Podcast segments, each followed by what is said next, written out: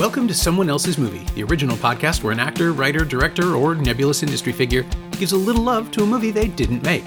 I'm Norm Wilner. I'm a programmer at TIFF now, and this is the other thing I do. My guest this week is filmmaker Renuka Jeyapalan, whose directorial credits include episodes of Workin' Moms, Kim's Convenience, Ginny and Georgia, Sort of, Son of a Critch, and Children Ruin Everything, and a segment of the 2017 drama Ordinary Days, which you really should check out sometime. Her first solo feature, Stay the Night, stars Andrea Bang and Joe Scarpellino as two young people spending a potentially life changing evening wandering around Toronto together. It just screened here at the Reel Asian Film Festival, and it opens commercially in Toronto and Vancouver this Friday, November 18th. Renuka picked The Verdict, Sidney Lumet's 1982 drama, adapted from Barry Reed's novel by hot young playwright David Mamet, starring Paul Newman as Frank Galvin an alcoholic Boston lawyer who finds himself unable to settle a simple medical malpractice case against a Catholic hospital, instead deciding to take the entire Archdiocese of Boston to court in a desperate swing for public justice. Or maybe it's something else. Either way, it offered Newman the opportunity to challenge his own persona against actors as powerful as Charlotte Rampling, Jack Warden, Milo O'Shea, and James Mason. The result was one of the best films of his career. And it's not just me saying that. This is someone else's movie. I've always loved this movie, and I think I picked it because for me, it's a perfect film. Um, it's three filmmakers working at the top level of their craft. So, you know, the writer, screenwriter David Mamet, director Sidney Lumet, and um, obviously Paul Newman. Um, and I just, I think the script is classic Hollywood structure, but done so well, like just perfect but uh, and then the direction and then the acting and then all of the departments and keys just added to it. And i think you know it's yeah it's like you know 1981 almost what, 41 years i guess. Um, but it just i feel like it holds up. I feel like movies like this aren't made anymore. Um, and it also has that um, uh, I get sucked into it every time. Like it's a David and Goliath story. This lawyer, alcoholic, has been uh, this sort of courtroom drama, but it really is this redemption story, this personal story, which I always connect to. It's also like I aspire to make this kind of movie. Like that's the kind of movie. This is the kind of movie I'd, I'd love to make one day in my career. It is so unique in its in its sort of standing because I was reading the reviews at the time and I, I, just rewatched it last night. Hadn't seen it in about I don't know twenty years or so. I would guess. Um, and I had just been having a conversation with somebody about Sidney Lumet and uh, specifically Dog Day Afternoon and how it's a film that cares so much about every character.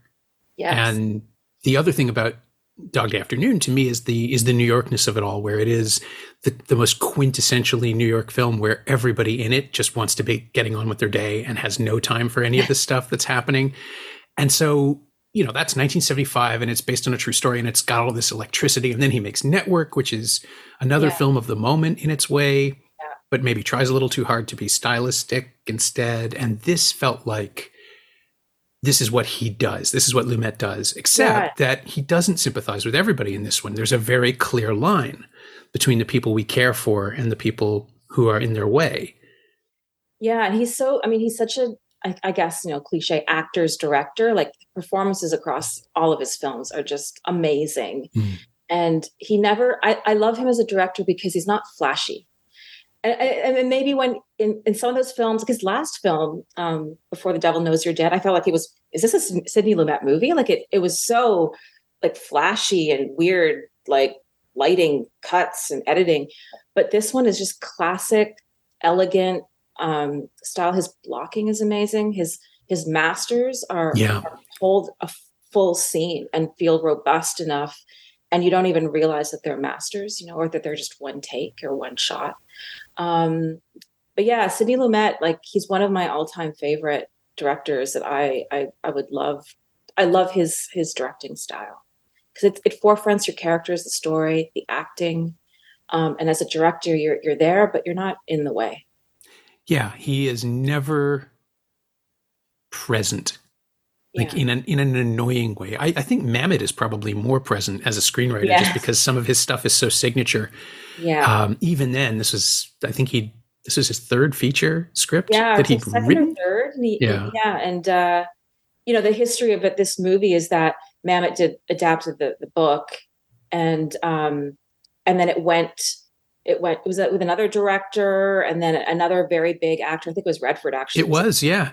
Redford and um, originally it was Arthur Hiller who yes. was sort of the less interesting Lumet. Like he was a good yeah. technician and made a lot of the movies that people think Sidney Lumet made. Right. In the 60s yeah. and 70s, but they're not his. Um, and then for a little while, this I find absolutely fascinating. Redford took it to Sidney Pollack without telling the producers. Um, yes. Who were, you know, like Zanuck and Brown, the guys that made Jaws. Yeah, and I think I think Redford was working it and didn't because you know the the character that uh, you know Frank Galvin, uh, which Newman plays, is is an alcoholic. He's messy. He's he's has been through the ringer. He's he's not not attractive in the beginning. He's not. I think Redford wanted to take out all, all that stuff and make him this sort of glory, like you know, like a young crusader. Yeah, this crusader, this cause. But what I love about like Newman is, and I think I think the history is that, and then I guess that that didn't work out with with Redford and Sidney Pollack, and then Sidney Lumet came in and like I read all, and they had like other writers come in, and then, and then Sidney Lumet took the like found like what's the first draft? It was like David Mamet.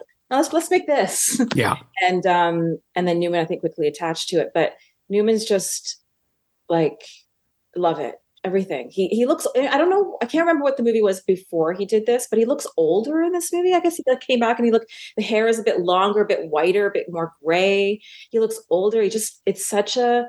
I always think of like what actor, you know, one, you know, 20 years from now, what actor can I put an actor in like this role that was sort of like a Newman-esque um, person and bring them back and like put them in a role like like the verdict. Um, but uh, yeah, it's just a it's just for me a perfect movie. Yeah, it was a real turning point for Newman, who had just, I think the one before this was Absence of Malice, which okay. nobody really remembers terribly well. He plays a guy who gets uh, smeared by a journalist. Oh, okay. I think, if I remember correctly, Sally Field is an overambitious journalist, and she puts him in the forefront of a story about um, dirty business, and and he sues to get. Basically, he does everything he can to get his reputation back. It's been that's been forever since I've seen it. This is Paul Newman realizing he's getting old and having to to steer into it. Mm-hmm. I think in a really interesting way, and he's he's got just the right self awareness to show us a little bit of the Paul Newman thing, uh, to show us how Frank's been coasting. Right, like this is how he hasn't gone under. He's just charming enough that people are happy to see him, even though he's a useless, messy drunk. Yes. Um, he can still hit on women because yeah. also because it's 1982, and you know that yeah. that was a thing. But um, the the world he navigates is still sort of tolerating him because he's really like because he's secretly Paul golden, Newman. He was a golden boy, and like yeah, yeah, there is something. It's his history as an actor, as as you know, a very good looking you know person.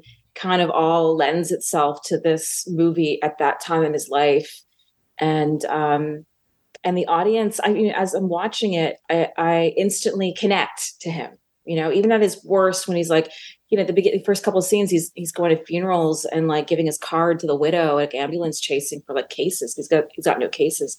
And um really pathetic.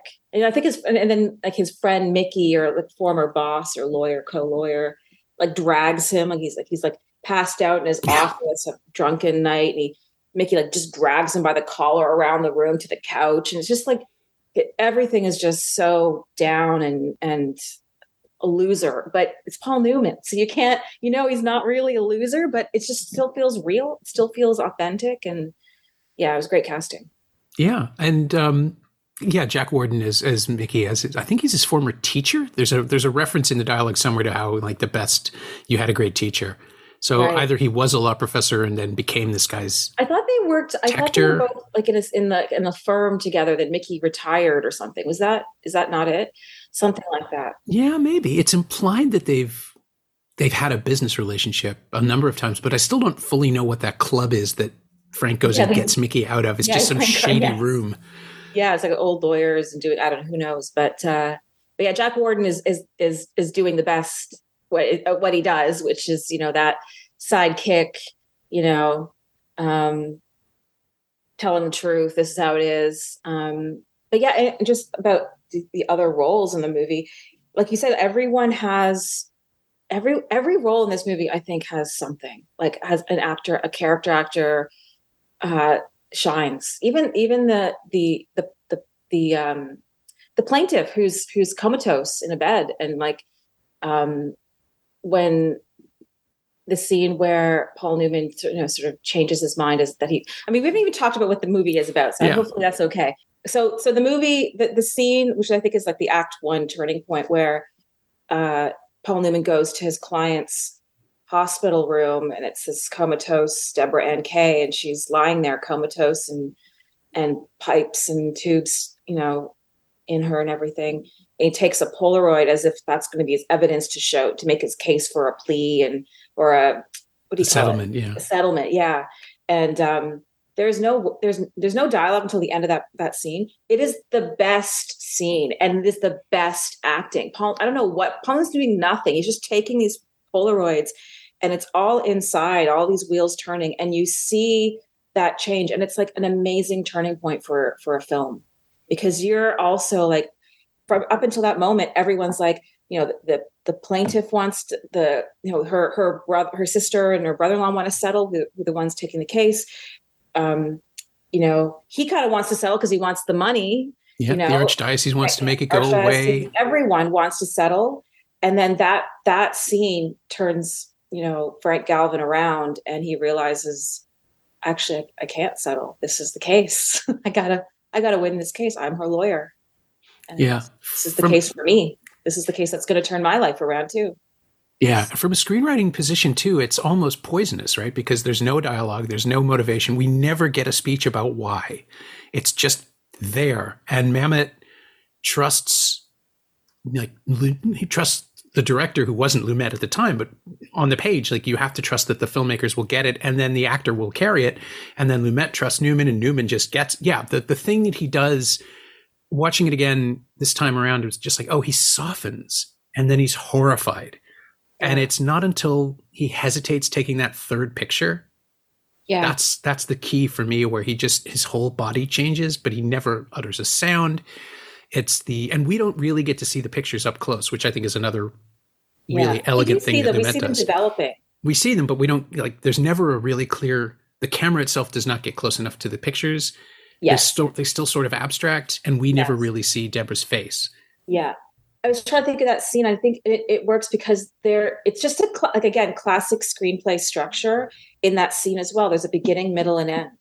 He's coming yeah. in. He's like, okay, I'm going to take this. Going to take this picture. Like, great, got this picture. This is going to prove my settlement. Give me, you know, prove it right, and I, we're going to clear this off the table. And then he, the second picture, and it's like, okay, there's something a little bit off. And then it's like you said, that third picture, another turning point. And then he sits down on the bed, and then these nurses kind of like or like talking and coming like you can't be in there you know literally you can't be in there you know this is going to work. And um and he says the only line that he says in the, in the scene is like um i'm a her i'm her attorney i think that's yeah. what he says. And the way he says it is is perfection because for me it's like he doesn't feel worthy. He is her attorney but doesn't feel worthy of it and it's kind of like earn i gotta earn i gotta earn this and earn myself.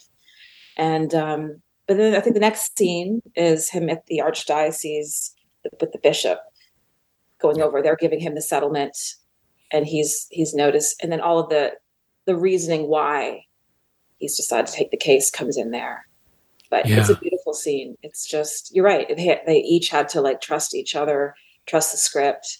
Um who knows that that you know a studio note or a network note would be like hey we need to know why he's changing his mind. This is like the turning point and um, but i feel like everything before that um, scene um, fuels that decision in such a beautiful way. The stakes are so high.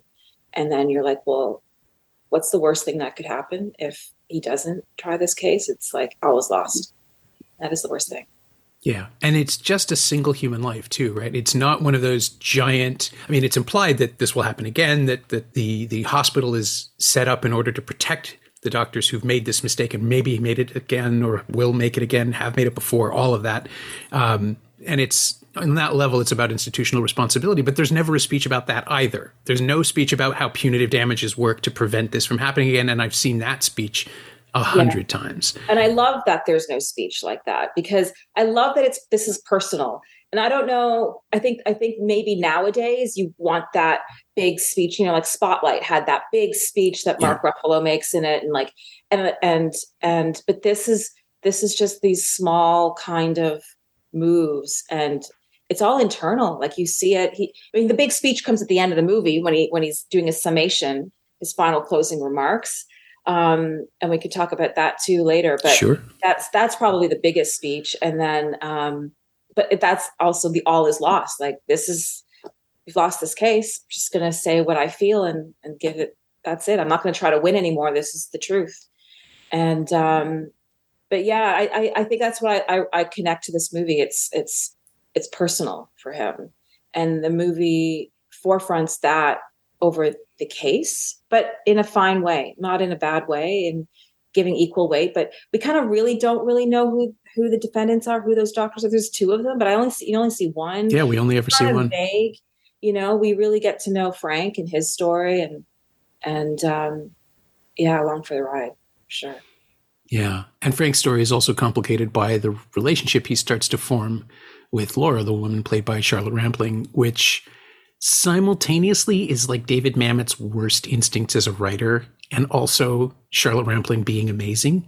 And yeah. so I'm constantly conflicted every time I see that. Why, why, do you why why you don't like you don't like her character in terms of how she's she's sort of sleeping with she like sleeps with with Frank to get information and then like that kind of angle. The honey trap thing. Well, I mean, it's yeah. I don't doubt that that was fairly popular um, in the in the 70s and 80s in the in you know in I'm sure it's still done now in in law firms God help us, and and you know places like uh, consultancies.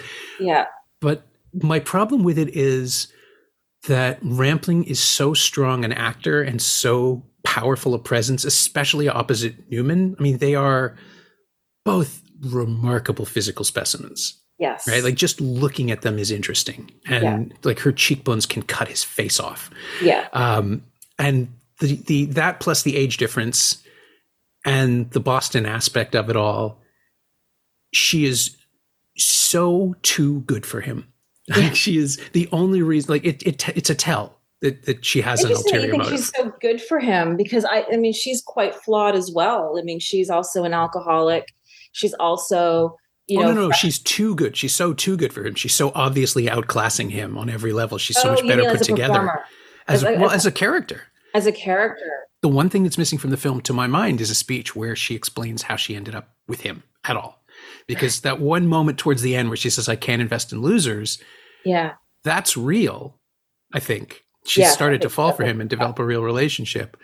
But he is too sozzled to land her more than for more than one night, the way the film sets him up. Like there's a way to parallel Frank's reawakening to life itself with the possibility of experiencing a real relationship with this person. But she's so underwritten that like she's yeah. Rampling is so good at playing the coldness behind Laura, the calculation, yeah. and in retrospect, you see it right off. Um, that's the thing that's missing. That the character doesn't exist, and she is doing everything she can to build one. This is true, and she does an amazing job. Like from mm-hmm. the moment you see her in that bar on her own, you're like, "Who is that?" Like, I mean, I think she's got like this red scarf. Like she's the only thing that sort of stands out with color in that in that scene. Yeah. Um, and he goes right to her like a you know a moth to a flame.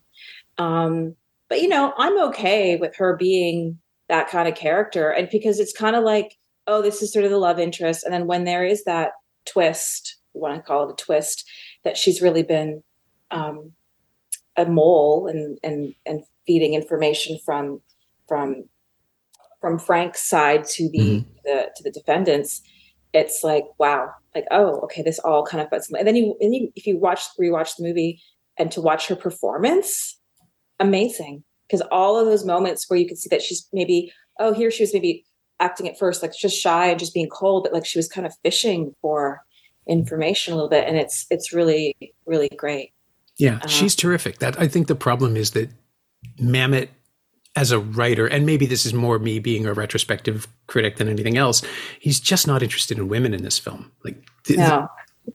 although everyone every there are a lot of women in the movie. There's mm-hmm. like there's there's the Deborah Ann Kaye, the, the woman in, in the coma. There's um, her sister, which I think Roxanne Hart plays her. Yes, and she's great. she's this sister who just wants to move on but is so torn and maybe all of those and then you know there's there's charlotte rampling laura and then there's the two um, nurses? The two nurses like so lindsay crouse is the is the but i think maybe maybe all the sensitivity and all of the dimension not all but maybe more was added by sidney lumet and found in that. And so that was a nice kind of pairing with Mamet gives the structure and the and the and the the bolts and the nuts and everything to do that. And then sidney lumet really kind of carves out some really great performances. Yeah. Well he gives people i'm thinking of rooney uh, maureen rooney who's played by julie yeah. bovasso the the attending nurse who's just angry just furious yeah. yeah. Uh, and has nothing but rage but is given the humanity behind it because she's hurt. Yeah. Like she, only the, has, she only has two scenes. Two scenes, yeah. And like the one scene, that first one, I was watching it and she's like, you could tell, like, you know, her maybe her direction was like, you're just shutting him down, you're closed. They're literally they're in a door, in the door frame, they're talking between a door, talking to each other, and you just close. And then the end of and the scene, she closes the door on him. And, and but the next scene, they're they're in a, they're in a, a chapel, yeah, the hospital, hospital chapel. And she's vulnerable. Like it's just beautiful pairing of scene and locations um, and uh, she's vulnerable she's open she's uh, unprepared and you get you get a, a, a, character from those two opposite kind of interpretator like yeah scenes so um yeah well and yeah. the way galvin reaches out to her too literally grabbing her arm but not in a hostile way just you know yes. almost i need your help sort of moment yeah. and and gives her the space to talk as opposed to pushing himself in, in front of her the way he did in the yeah. first scene it's even that just sort of tracks on the scale of his own evolution and, and development as a as a better person. And I think it's like that's why I love Sidney Lumet. It's just it's the direction, the approach is so subtle. You know, these aren't things that are in your face. Look at look at this, and it's it's craft. It's really high level of craft, and it's confidence in your storytelling, and it's not getting in the in the way. And yeah, yeah, uh, well, and understanding what each actor brings too, because the the other thing that I kept thinking about this time through was Newman has to calibrate to the like I've I've never seen another actor who is better at understanding what the audience will take away from what he's doing. Mm. He's just he has this incredible ability to play to the camera even when he's not even facing it. He just yeah. he he has a way of showing us. Um, and he never got enough credit for being the kind of actor that he was. Um, even you know, early on, he came out of the actor studio. I think. Yeah, I think so. And when you go back and look at all of his work, like Cool Hand Luke, where he's just yeah, engaging with the camera, HUD, where he's not, like he's turning off the charisma yeah. to, to direct it elsewhere. And here, this is a this is a performance where he's keeping it all together like by a, a, fraying thread. We understand like that there's that great little visual bit where his hand is shaking too much to pick up the, the shot. Yeah. And then the rest of the movie has that level of wobbliness to him. Like he finds a way to do it in his eyes without doing it in his body. He never plays drunk, which is incredible. Yes, no, I think I think the thing is when you play drunk, you're playing not you're trying to play sober. Mm. That's that's sort of the, the method. And yeah he's he's just so good. I mean um even like that opening the opening of the movie which i'm sure they stole from later footage but it's it's the credits and it's just him at a, that pinball machine in the bar. Mm-hmm. and we're just a slow trap, you know slow dolly in on him while while the credits in bright red are, are there. And you know we hear the the the ping and the pong of the of the of the of the machine of the game. And and yet he's just what is he thinking? I'm like what is he thinking? And we're and we're like going closer to him. And that's that's the movie. So yeah. yeah. he doesn't need to do much. And i think i think i heard like i watched like on youtube or whatever like a video of him like some like promotional footage of like them making the movie or whatever. And they interviewed him and he, and, and he was like it's this movie is i'm not doing anything i'm just being I think it was probably very, you know, not in a hard, not a, it's not a bad thing to say, but easy. Like it was a, it was, he, he had all of these, it's like a culmination of all of his experience and life and bringing it to the table. And, and it was, uh, I think he, it sounded like from that interview had a, a really great time on the movie working it. And, and you can tell, can, he's not, he's not in the way of that, but you can, you just like I as a viewer, I'm just enjoying it, just enjoying his, all of his performances.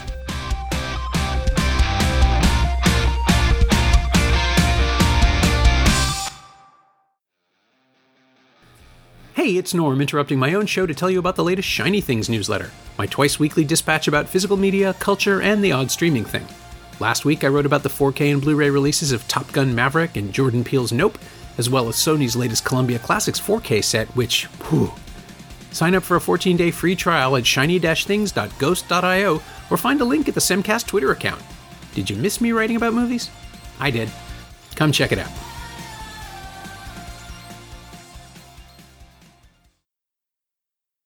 They never worked together again, though. Did they never work together? Did they? I don't think so. I think this was Yeah. their one because he he started making fewer films after.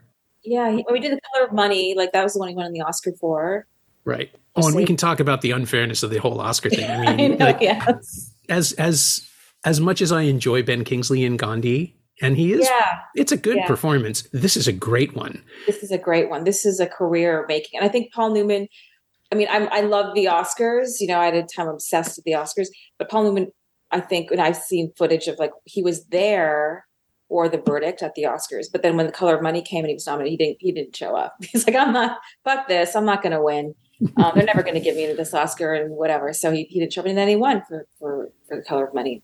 Yeah, and it's one of those weird things too, where even there, the argument was that he was his his makeup win because it was obviously so obviously for the verdict. Yeah. Uh, his makeup win deprived James Woods of an Oscar for Salvador, which I would maybe argue with now, but subsequently James Woods has demonstrated that he's not, you know, I don't deserving of much. So I think we can let that slide. Yeah. Yeah. Uh, but no, I'm I'm just double checking here. He did not, as far as I can tell. Yeah, they never worked together again. I was going to say though, um, the thing that I never would have understood, and this is my own little story. I met Paul Newman. I interviewed him on the junket Oh, in '94 for for Nobody's Fool, and he is. I mean, I've met a lot of famous people over Yeah. the years. It's just the job Yeah. he is maybe the single most charismatic human being I ever met in my entire life. So was, is he just so comfortable in his skin? Like he's just like so grounded and like casual with everyone and like just himself. Is that, That was part of it. But also, and this is for nobody's fool. So he's in his 60s. He's, you know, he's a, he's not who he used to be. I can't imagine what it would have been like to meet him in like 1972. Yeah. Um, but it was a junket situation. So we're in the, the RIHGA Royal on 54th Street, which is now in New York, which is now the London, I think, uh, on a high floor in one of those big, you know, rooms where they take out all the furniture and they put in a big round table and there's 10 of us around the, around the table and they bring in the talent and then they bring the talent out and we cycle through it. So Melanie Griffith was part of it and Richard Russo, um, and Robert Benton. And it was, it was a really good junket full stop. And there was this little lull because that happens sometimes, you know, like the next person doesn't come out of the last room that fast. So you're all just sort of sitting around. And then it was the most bizarre animalistic thing that this reaction that I've ever experienced where you felt the hair on the back of the person's neck next to you go up. And it was oh. all the way down the hall. He was come he had turned the Oh, corner and everyone was reacting to him. Wow. And then he came in and holy shit, this is this is what it looks like. This is what it is. Yeah. I really can't get my head around watching him act in a crowd scene just because if he's doing that to 10 people, what must it be like? Right. Yeah. How are you supposed to believe this guy can't command a room in a trial? Yeah. That's But that's star, what he's know? that's what he does. He can actually turn it off. He could find a way to channel it. Like we know that's Paul Newman on screen. No one else has eyes like that. No one else has a jaw like that. And even Frank Galvin at his worst is still Paul Newman in there, right? So Yeah. it's this incredible trick of using his own charisma and his own history against it. Uh, which he does again in Nobody's Fool, and, and even better, I think, because that's someone who's never amounted to anything, as opposed to Yeah. Galvin, who, who was that- someone. I haven't seen that movie in a long time, Nobody's Fool, but um, from what I remember, it's a quite a playful kind of character as well. He has he's having fun. Is, is, is like Jessica Tandy in it? But I, remember, I think I remember those scenes. But those, those would have been fun. I mean, she was she was older, and like there was an interesting dynamic there too. And but um, Yeah, he plays a no account. Like he's somebody who's never, who's just this this charming failure uh, in a small upstate New York or Right. Pennsylvania town, and he has to sort of he's confronted with the grandson he never knew he had from the son that didn't want to spend much time with him, and it's just about again, it's about somebody reawakening to life, yeah, uh, and so it's a very comfortable place for him after the verdict, I think. But Yeah. he is Oh, he's so good in it. He's he. I'm so glad I got to meet him on that one and talk about that film because it's he's he said like it's it's pretty much exactly what you said about the verdict where he's just existing. He's just where existing, yeah. all he's doing. I think the way he put it was all I'm doing is messing with everybody who comes on screen. right. And Yeah, and I, I think maybe actors, you know, I feel like it's interesting as you watch some actors have done a lot of stuff and then as they get into their career, find like, I just need to just be. I don't need to do a lot. You know, in one of my a performance I, I really was amazed by in recent years was Anthony Hopkins in The Father. You've Mm. seen that movie, which is, you know, a, a horror movie basically. but um he's and I heard about him talking about that role where it was just like he didn't do much. It's just being, but he's he's great in that heartbreak. My mom had Alzheimer's and I so I understand with that perspective and but that he was just heartbreaking in that movie. But just just being. And I think I think as you know, I think as an actor, I, I I get to, I'm so privileged. I get to work with actors and direct actors and talk to them and get to know them. And I love just to know who the actor is as a person and as a director, just trying to get them to be that yeah, or shades of that or sides of that or whatever. And it's just when you're just being on screen is when the real stuff really happens. yeah. It's it's remarkable to see that unlock right to know somebody a little bit and then watch Mhm. them tilted into a different direction. Um, when it happens, it is, and I think it always reads like Yeah. either there there are actors who aren't taking direction and resist. Sometimes you can tell, and then Right. there's there are people who lean into some part of themselves and, and find a purity, like a better version or a worse version of themselves. But I I always come back to again I. I I've been I've been incredibly fortunate in my career to meet all these legends. Robert Duvall once just casually said the secret to acting is you just have to be you underneath. Mm, And it's so that. simple and it sounds preposterous until you see an actor like Newman or or Duvall, like who's done that their entire career, and you look back and you realize there's these are like these minor variations on notes that they're doing. Um, and the other the other person I think of, the only other actor I think who could have played Frank Galvin, and it's not Redford, it's Gene Hackman Oh yeah, Gene like- Hackman would have been great. at that point in time. And watching it again last night, I realized the opening scene of Frank trashing his office is the last scene in the conversation. Oh right, that's Um, right. the apartment, yeah. And it almost Yeah. plays like it almost picks right up. That and I so think if it had been Hackman, you would have that association in your mind, and it wouldn't work because this guy isn't like that guy was a bugger. He's not a he's not a lawyer. That would make no sense. And Newman has just been the all American, the everyman, the guy who you know stands up and is righteous for everything. That to see him try to take an easy case and just get having to be you know dragged into doing the right thing is so jarring for people. I, I, I mentioned earlier that I looked up some of the reviews, and I think it was Ebert at the time who said that you know this isn't a thriller; it's more of a character study. It's like, yeah, what did you?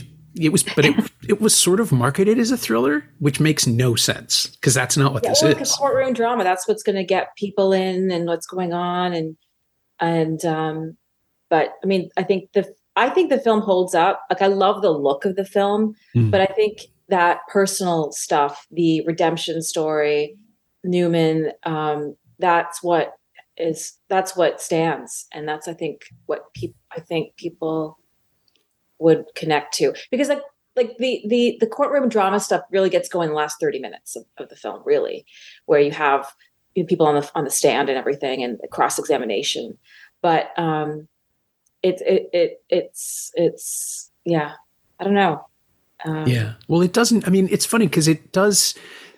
In retrospect, there is a fast pace to it. The whole thing takes place over a couple of months. He's been letting the case sit for a year and a half, and now all of a sudden he's got a court date in two weeks, and then it's five days, and then his witness goes missing, and we have this weird collapsing of I just talked to him a week ago.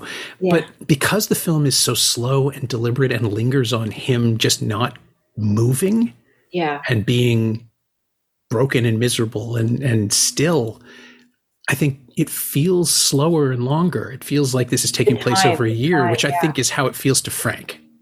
Yeah it's interesting because it, it does i think the case does take place over three days or something crazy like a, or a weekend like a you know fr- thursday friday then a weekend and then the monday or something like that.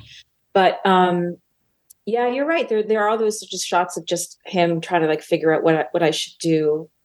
But I would also say that every single scene is built on top of the other one and without one of them like it doesn't like you like it's just perfect structure of a of a, a story and they all kind of help and i there's nowhere to hide as like and I, you know, I made a, I just made a movie which is like a, you know, romance where there's no montage, there's no bells and whistles. I, I really just wanted to, I actually made a rule. Like, I don't want to do a montage. I just want to like tell a, a linear story and have an audience feel that journey as well. And I feel like this movie does that. It's like every single scene builds on each other on, on the one before.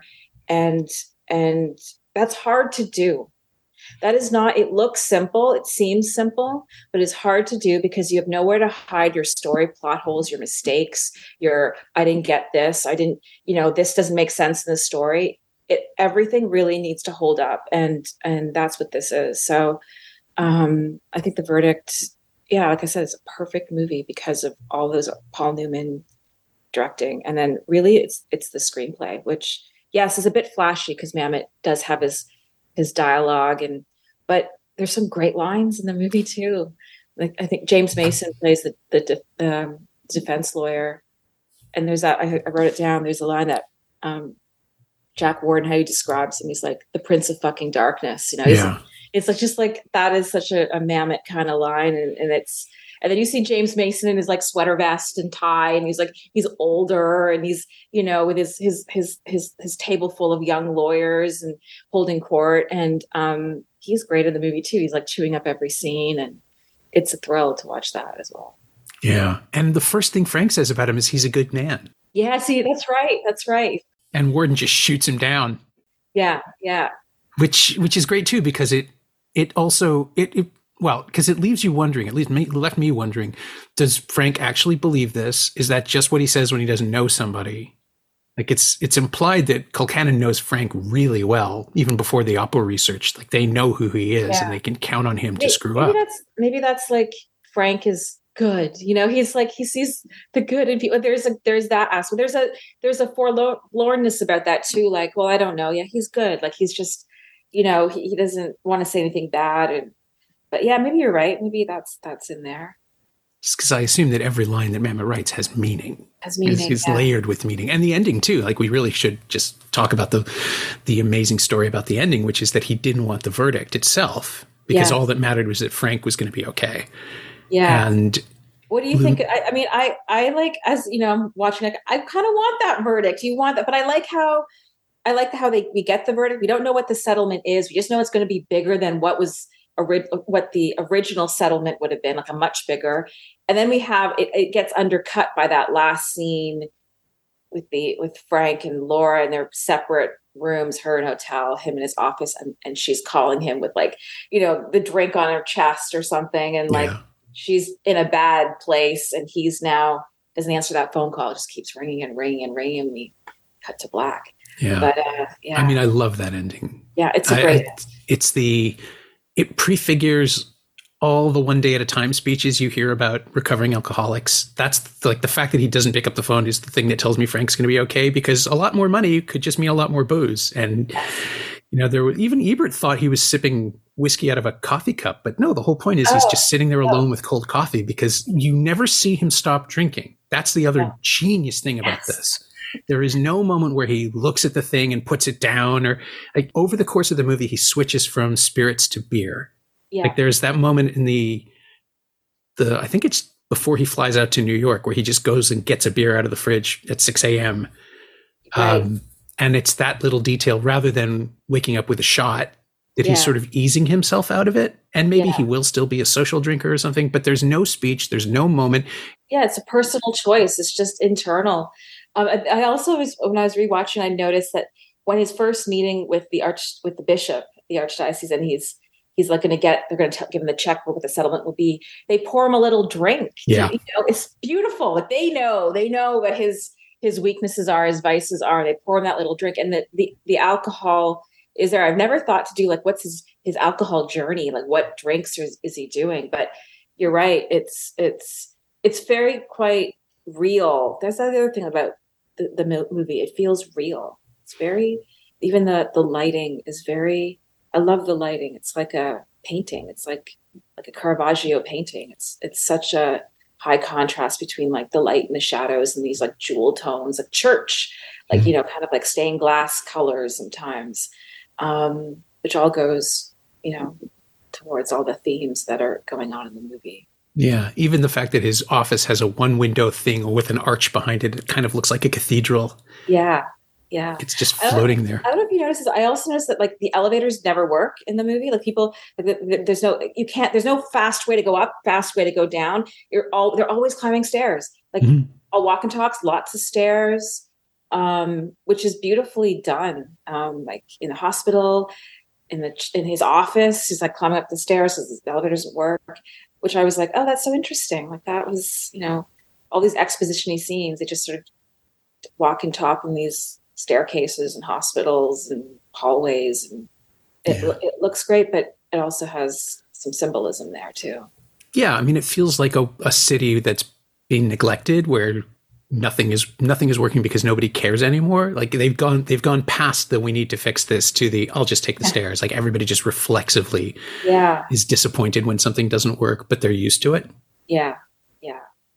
And then like so it's yeah it's set in boston and and again the the locations i guess maybe this is, has to do with him doing such great masters or like wide shots that kind of turn into coverage or turn into like you know things but everyone's such a in such a great um he positions people in such a great spot in the frame. Mm. and and there's a real sense of place and great use of location. I think I, I mean i read that it was like shot you know exteriors in, in boston obviously but then interiors were in new york. I don't always love the set the interior some of the interior sets. Like you know his his apartment feels like kind of like a set to me um, but yeah. still down or whatever. But but um, like the bar is amazing. I think that's a real bar, and and uh, um, yeah. And when people cross squares and what you like, you feel the bitterness, you feel the cold.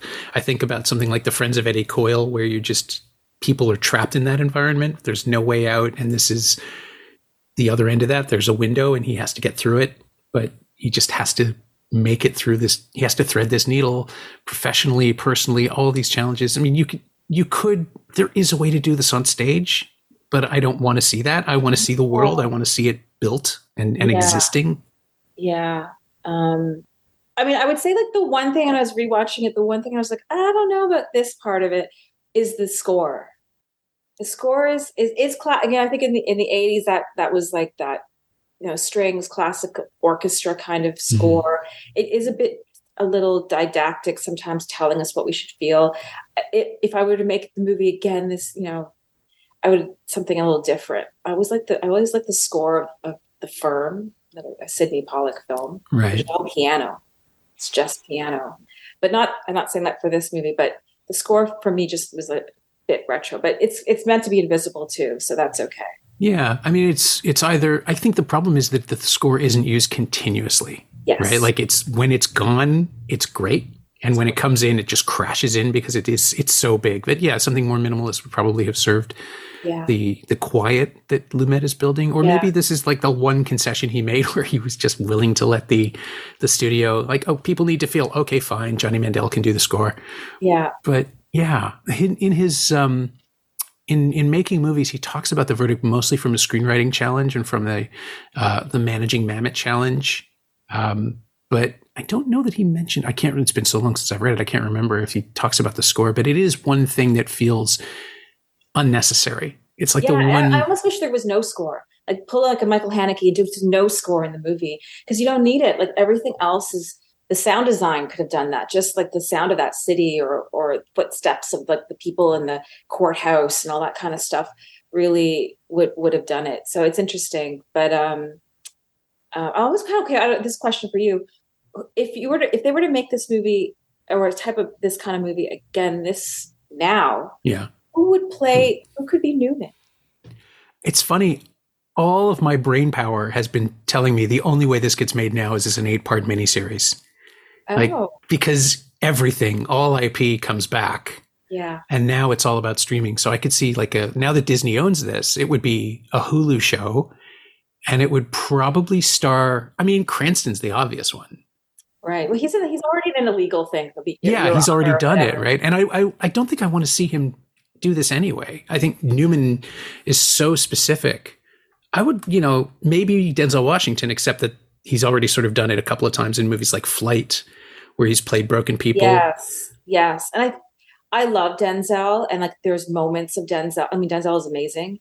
There's moments that I'm just like, wow, as an actor. Um, but sometimes it can be a little flashy. Sometimes mm. flashy, but um, D- Denzel, I think, would be yes. I almost think, and I don't know, if this isn't a movie that is not similar. It's kind of similar, David versus Goliath kind of story, underdogs. Um, not a personal redemption movie, but someone trying to make up for for something maybe that they they didn't they didn't get to in their past. Mm. This movie Moneyball with Brad. Pitt. Oh, sure, yeah. So I always I love Moneyball. I love that movie as well. Not a perfect movie, not like this movie, but has some elements of that. Um, so I feel like you know Brad Pitt is the only one that could kind of do interesting. I mean, he's kind of done it already with Moneyball, but you know that kind of golden boy, which Newman was as well. Kind of what when you're older and bringing that history and I don't know, I feel like Brad Pitt, you know, does he have the range? Does he have the depth or whatever? But I think maybe. You could certainly do the broken charming guy thing. Yeah. But I, I, I want to throw a different curveball in, and I would suggest like either Julianne Moore or Jean Smart. Yes, Julianne Moore. Um, I love Julianne Moore, but she, I think she, like, this is the typical kind of thing that she would do. But that's fair. I'd have to, I'd have to think more. You know, um, yeah, I just saw Tar with Cate Blanchett. Mm. It was my it's my favorite movie of the year so far, and um, I, I I think she's amazing. I mean, just amazing in it. And uh, maybe in twenty years, Cate Blanchett. Blanchett could do anything really. Tilda Swinton maybe also right now could do it. And, yeah, because she's sixty two or something impossible. Right. Um, I'm I'm actively offended at her inability to age. age, like I know. She looks exactly like she did in Orlando. I was about to say Orlando just hit its 30th anniversary, and I just revisited that for something else. Yeah. And it's like, is it lighting? How do you do that? Yeah, I think it's living living in like northern Scotland or something like that's that. Maybe the air up there is different. I don't know. Yeah, we're someday we're going to find out. She just goes out and eats an entire sheep, like she chases and eats a sheep every year to maintain yeah. this, and and then all the all the light comes away from it. Uh, before we wander too far off, uh, I did want to ask though about Stay the Night because we were talking about this before we started recording, and um, I just I loved it. I think it's a, a, perfect encapsulation of what it's like to be young and kind of rootless and not rootless at the same time. And what you do in that film with Andrea Bang, what she does for you, is track an evolution in much the same way Newman does as Frank um, for Lynette. Yeah. And I like that was when you said you wanted to do the verdict. The two things that jumped out at me were the sense of place that Stay the Night has is very, very similar to the Boston of the verdict, where you've basically locked yourself into a small section of Toronto that I know really well, mm-hmm. um, which is extra great. But the the authenticity with which you you show the city and the warts and all portrait of all the pieces of it that work together from the background of an, the, the, from the backstage of an arena to the the just waiting for an elevator in a really tall building to the the small places that the characters find themselves in. And then also the journey that I don't want to spoil for people but the type of movie it is someone starts in one place and ends in another place. Emotionally the way that you get bang to do that is very, very precise and very, very small. And when you watch the film a second time, the evolution is right there in front of you, the yeah. same way it is in the verdict. Yeah, well, I mean, the movie, the movie, like on its surface, is like it's about a one night stand that turns into something more meaningful. And like mm-hmm. Andrea plays this sort of HR advisor who wants to like move up, and like she's you know twenty seven and wants to move up, and she doesn't get this promotion that she thought she deserved, and so she, um, because she's reserved and standoffish. And so she decides, like, you know what, I'm going to have a one night stand tonight. I'm going to break out of my shell. And the guy she kind of like lands on at, at the bar is um, uh, this guy named Carter, and he's a NHL hockey player who's just been sent down. So like that's sort of the meet cute of it, and they they they spend the night kind of walking around the city and getting to each other. But it, you know, so it sounds like Before Sunrise, but set in Toronto.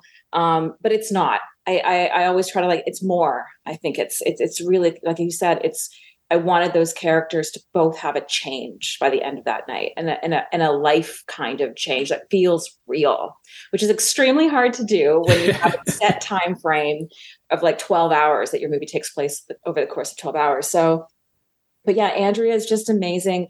You know, she really, I think, just brought, I don't know, such real authenticity to that role. And, um, it's it's these micro expressions and thoughts the wheels turning that you can see in her her performance.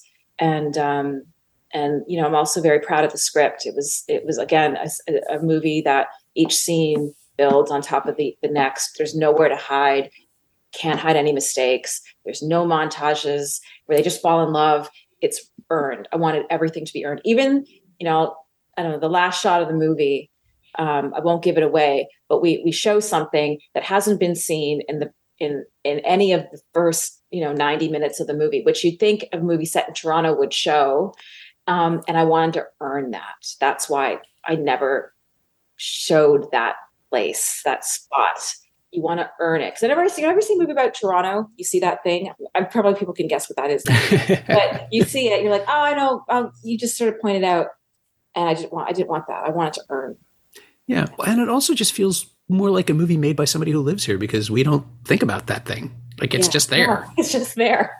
I used to work in that thing. Yeah. Um, when I was in yeah. high school. Yeah. And it's like also that realism I wanted. Like, what is it really like to walk around at night in that spot, in that, and geographically correct as well. You know, there's been Toronto set movies where, like, wait, they're in the beaches now? That is like, that's a long Queen Street, sub, uh, you know, streetcar ride. That doesn't make any, they wouldn't jog all the way there. I wanted to really um, make it real. And like, you could retrace you know our character steps in the movie and go to all those places except for Cold Tea which is closed but is in a new location so you could go there. My thanks to Renuka Jeyapalan whose lovely first feature stay the night opens in toronto and vancouver this friday november 18th check it out. You won't be disappointed. Renuka's not on Twitter, but you can find her on Instagram at rjeyapalan, R J E Y A P A L A N, and you can find The Verdict on Blu ray and DVD from Walt Disney Home Entertainment and streaming on Disney Plus in Canada. It's also available to rent or buy on various VOD platforms. As always, you can find me on Twitter at Norm Wilner, and you can find this podcast there at Semcast, S E M Cast, and on the web at someoneelsesmovie.com. The first year of the show is still available for just 20 bucks at payhip.com slash semcast. That's the first 52 episodes of Someone Else's Movie, 44 of which aren't currently available anywhere else and check out my newsletter, Shiny Things, at shiny-things.ghost.io. I think you'll enjoy it. Our theme song is by The Last Year. If you like it or the show in general, please say so. Leave a review wherever you've been listening. Every little bit helps. It truly does. And check out the other shows on the Frequency Podcast Network while you're doing that. Stay safe, watch movies, wear a mask if you go out, get your booster when you can. I'll see you next week.